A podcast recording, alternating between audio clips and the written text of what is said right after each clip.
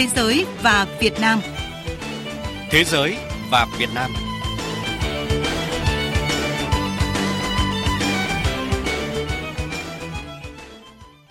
Kính chào quý vị và các bạn đang theo dõi chương trình Thế giới và Việt Nam. Chương trình hôm nay sẽ có các nội dung đáng chú ý sau đây.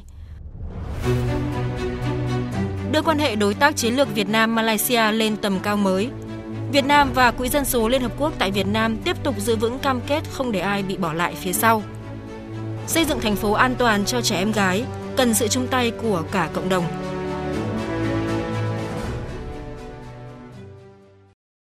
Quý vị và các bạn thân mến, trong hai ngày 20 và 21 tháng 3, Thủ tướng Malaysia Sri Isman Sabri bin Yaakob đã thăm chính thức Việt Nam theo lời mời của Thủ tướng Chính phủ Phạm Minh Chính. Chuyến thăm diễn ra trong bối cảnh quan hệ hữu nghị truyền thống và đối tác chiến lược Việt Nam Malaysia đang phát triển tốt đẹp và hai nước đang hướng tới kỷ niệm 50 năm thiết lập quan hệ ngoại giao. Trong khuôn khổ chuyến thăm, Thủ tướng Malaysia Sabri bin Jacob đã có cuộc hội đàm với Thủ tướng Phạm Minh Chính vào sáng ngày 21 tháng 3 tại trụ sở chính phủ. Hai nhà lãnh đạo tập trung thảo luận các biện pháp nhằm tăng cường hơn nữa quan hệ song phương, nâng cao sức mạnh tổng hợp của hai nước trong hợp tác sau đại dịch COVID-19. Trước đó, trong nỗ lực cùng ứng phó với đại dịch COVID-19 và trên cơ sở quan hệ đối tác chiến lược giữa hai nước, Việt Nam đã triển khai công tác viện trợ y tế cho Malaysia trị giá 50.000 đô la Mỹ.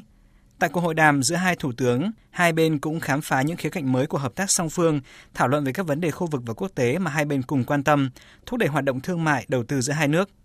Chuyến thăm của ông Jacob diễn ra trong bối cảnh quan hệ đối tác chiến lược Việt Nam và Malaysia đã đi được chặng đường 7 năm đầu tiên. Sau khi nâng cấp mối quan hệ song phương, hai nước đang tích cực triển khai chương trình hành động triển khai quan hệ đối tác chiến lược giai đoạn 2021-2025. Đến nay, Việt Nam và Malaysia đã hình thành các cơ chế hợp tác song phương là Ủy ban hỗn hợp về hợp tác kinh tế, khoa học và kỹ thuật Việt Nam Malaysia, Ủy ban hợp tác quốc phòng, Ủy ban hỗn hợp thương mại Việt Nam Malaysia, Ủy ban hợp tác khoa học công nghệ. Hợp tác quốc phòng an ninh giữa hai bên không ngừng đẩy mạnh. Hai bên tăng cường trao đổi thông tin liên quan đến công tác phòng chống khủng bố, tội phạm mạng, tội phạm xuyên quốc gia. Năm 2015, hai bên đã ký kết hiệp định về hợp tác phòng chống tội phạm xuyên quốc gia. Malaysia hiện là đối tác thương mại lớn thứ hai của Việt Nam trong ASEAN và thứ 9 trên thế giới, trong khi Việt Nam là đối tác thương mại lớn thứ ba của Malaysia trong ASEAN.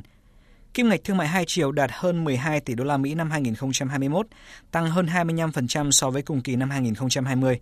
Trong lĩnh vực đầu tư, Malaysia là nhà đầu tư lớn thứ hai trong ASEAN tại Việt Nam sau Singapore, đứng thứ 10 trong tổng số 140 quốc gia và vùng lãnh thổ đầu tư vào Việt Nam. Ở chiều ngược lại, Việt Nam có 21 dự án đầu tư còn hiệu lực sang Malaysia, đứng thứ 9 trên 78 quốc gia và vùng lãnh thổ có đầu tư ra nước ngoài của Việt Nam. Chuyến thăm Việt Nam của Thủ tướng Ismail Sabri bin Yaakob có ý nghĩa rất quan trọng, tạo động lực mới và củng cố đẩy mạnh hơn nữa quan hệ hợp tác Việt Nam-Malaysia, đặc biệt khi quan hệ đối tác chiến lược giữa hai nước đã đi được chặng đường 7 năm đầu tiên và đang hướng tới kỷ niệm 50 năm thiết lập quan hệ ngoại giao vào năm 2023.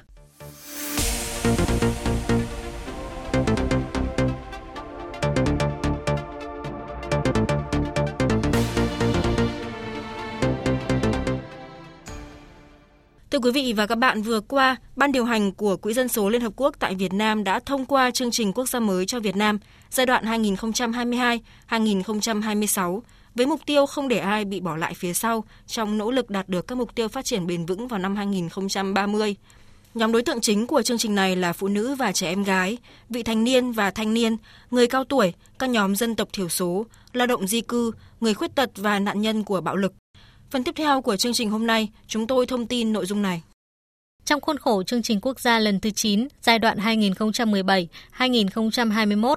và đặc biệt trong bối cảnh đại dịch COVID-19 hai năm qua, các dự án của Quỹ dân số Liên Hợp Quốc tại Việt Nam dành cho Việt Nam đã hỗ trợ cải thiện quy trình xây dựng chính sách dựa trên bằng chứng và có sự tham gia của các bên liên quan, cũng như quá trình ra quyết định đối với các luật dựa trên quyền, các chính sách và chương trình quốc gia dành cho phụ nữ, thanh thiếu niên và người cao tuổi. Những hỗ trợ của Quỹ dân số Liên Hợp Quốc tại Việt Nam cũng đã mang đến cho Việt Nam thực hành quốc tế tốt nhất và những sáng kiến nhằm phòng chống và ứng phó với bạo lực trên cơ sở giới và những thực hành có hại khác. Bà Naomi Kitahara, trưởng đại diện Quỹ dân số Liên Hợp Quốc tại Việt Nam cho biết.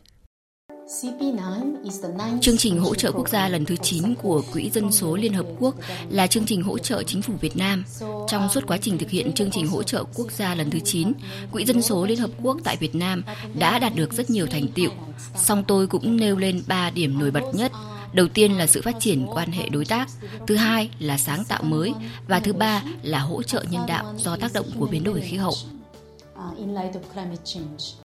Gần đây, Ban điều hành Quỹ Dân số Liên Hợp Quốc tại Việt Nam đã phê duyệt chương trình quốc gia lần thứ 10 dành cho Việt Nam với tổng ngân sách là 26,5 triệu đô la Mỹ nhằm đạt được các mục tiêu phát triển bền vững đến năm 2030, hướng tới những nhóm dân số có nguy cơ bị bỏ lại phía sau, trong đó có phụ nữ và trẻ em gái, trẻ vị thành niên và thanh niên, người cao tuổi, các dân tộc thiểu số, lao động di cư, người khuyết tật và nạn nhân của bạo lực trên cơ sở giới. Dựa trên những thành công của chương trình quốc gia lần thứ 9, bà Naomi Kitahara, trưởng đại diện Quỹ dân số Liên Hợp Quốc tại Việt Nam cho biết,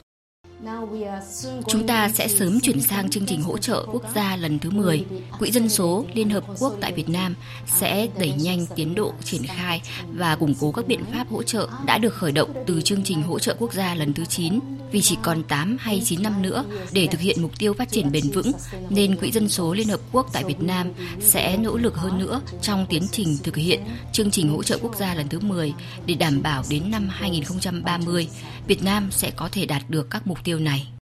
Ngoài ra, trong quá trình thực hiện chương trình quốc gia lần thứ 10, Quỹ dân số Liên Hợp Quốc tại Việt Nam sẽ tiếp tục hợp tác với chính phủ và các bộ ngành đối tác với lợi thế và năng lực kỹ thuật của Quỹ dân số Liên Hợp Quốc tại Việt Nam, đồng thời tuân thủ các nguyên tắc về vai trò chủ động của quốc gia và trách nhiệm giải trình chung. Theo chương trình nghị sự đổi mới của hệ thống phát triển Liên Hợp Quốc, Quỹ dân số Liên Hợp Quốc tại Việt Nam sẽ cùng các cơ quan Liên Hợp Quốc đóng góp vào những sáng kiến chung.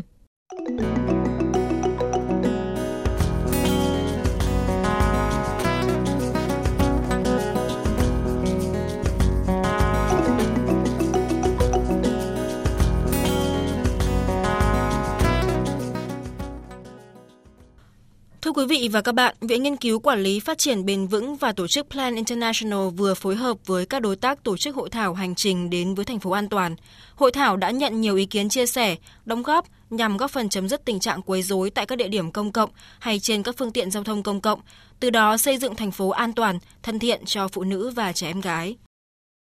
Theo báo cáo khảo sát an toàn của em gái ở nơi công cộng và trên phương tiện công cộng do tổ chức Plan International Việt Nam thực hiện, 31% em gái được hỏi đã từng bị quấy rối khi đi xe buýt và chỉ có 13% em gái cho rằng cảm thấy an toàn ở nơi công cộng. Vì vậy, Viện Nghiên cứu Quản lý Phát triển Bền vững và Tổ chức Plan International Việt Nam đã phối hợp với các đối tác thực hiện thí điểm chương trình Thành phố an toàn, thân thiện với em gái từ năm 2012 với mục tiêu xây dựng thành phố an toàn, thân thiện và hòa nhập cho tất cả các em gái, Mục tiêu của dự án là tăng cường an toàn của em gái ở nơi công cộng và khi di chuyển trong thành phố thông qua can thiệp thí điểm xây dựng cộng đồng an toàn và thân thiện. Trong giai đoạn đầu, dự án triển khai nhằm cải thiện vấn đề an toàn của trẻ em gái khi đi trên phương tiện xe buýt. Trong giai đoạn tiếp theo, dự án tập trung vào việc tập huấn và nâng cao nhận thức về các vấn đề liên quan đến bạo lực giới. Bà Nguyễn Thị Thanh Tú, tư vấn của dự án cho biết. Plan International Việt Nam đã phát triển cái mạng lưới và quan hệ đối tác rất là mạnh mẽ. Và điều này sẽ có ý nghĩa rất lớn đối với một bối cảnh như ở Việt Nam để chúng ta có thể triển khai dự án này và đạt được tính hiệu quả trong ừ, cái giai đoạn tiếp theo. Thứ nhất là tương tác đối với cơ, cái trung tâm quản lý giao thông, đối với các cái tổ chức khác và bao gồm cả đặc biệt là vụ bình đẳng giới, bộ lao động thương binh xã hội là một đối tác tham gia thực hiện dự án, Vụ Bình đẳng giới Bộ Lao động Thương binh và Xã hội đã xây dựng nhiều kế hoạch nhằm hoàn thiện khuôn khổ chính sách pháp luật, đồng thời cũng có những hành động cụ thể nhằm ngăn ngừa và ứng phó với bạo lực trên cơ sở giới. Những nội dung công việc đã được vụ bình đẳng giới triển khai tích cực thời gian qua đó là đẩy mạnh hoạt động tuyên truyền nâng cao nhận thức, khảo sát thu thập dữ liệu, thúc đẩy phối hợp liên ngành và xây dựng các mô hình thí điểm về phòng ngừa và ứng phó bạo lực trên cơ sở giới. Những hoạt động này đều nhằm thu hút sự quan tâm của cả cộng đồng trong việc xây dựng một không gian công cộng an toàn hơn, thân thiện hơn cho phụ nữ và trẻ em gái. Bà Trần Thị Bích Loan, Phó vụ trưởng vụ Bình đẳng giới Bộ Lao động Thương binh và Xã hội chia sẻ uh, với chúng tôi thực sự là rất phấn khởi khi nghe thấy uh, những cái chương trình, những cái hoạt động và những cái kết quả mà các bên đều đang có rất nhiều nỗ lực với một cái lĩnh vực đang gặp rất nhiều những cái rào cản, rất nhiều những cái thách thức mà có cái sự đồng hành uh, chung tay vào cuộc cam kết hành động của các cơ quan tổ chức. Thấy rằng là chúng tôi làm những cái công việc đó không phải làm một cách đơn độc. Hiện tại mới chỉ có 5 thành phố triển khai thí điểm chương trình thành phố an toàn thân thiện với trẻ em gái, trong đó Hà Nội triển khai thí điểm tại huyện Đông Anh. Khảo sát tại huyện Đông Anh đến thời điểm này cho thấy 90% em gái cảm thấy an toàn tại không gian của dự án, 75% em gái cảm thấy hài lòng với các hoạt động của dự án và 50% cảm thấy an toàn khi đi xe buýt. Những kết quả tích cực này sẽ là cơ sở để dự án mở rộng phạm vi triển khai, hướng tới chấm dứt mọi hành vi quấy rối với trẻ em gái tại các nơi công cộng. Nội dung về chương trình thành phố an toàn thân thiện với trẻ em gái đã kết thúc chương trình Thế giới và Việt Nam hôm nay. Hẹn gặp lại quý vị và các bạn trong chương trình tuần sau.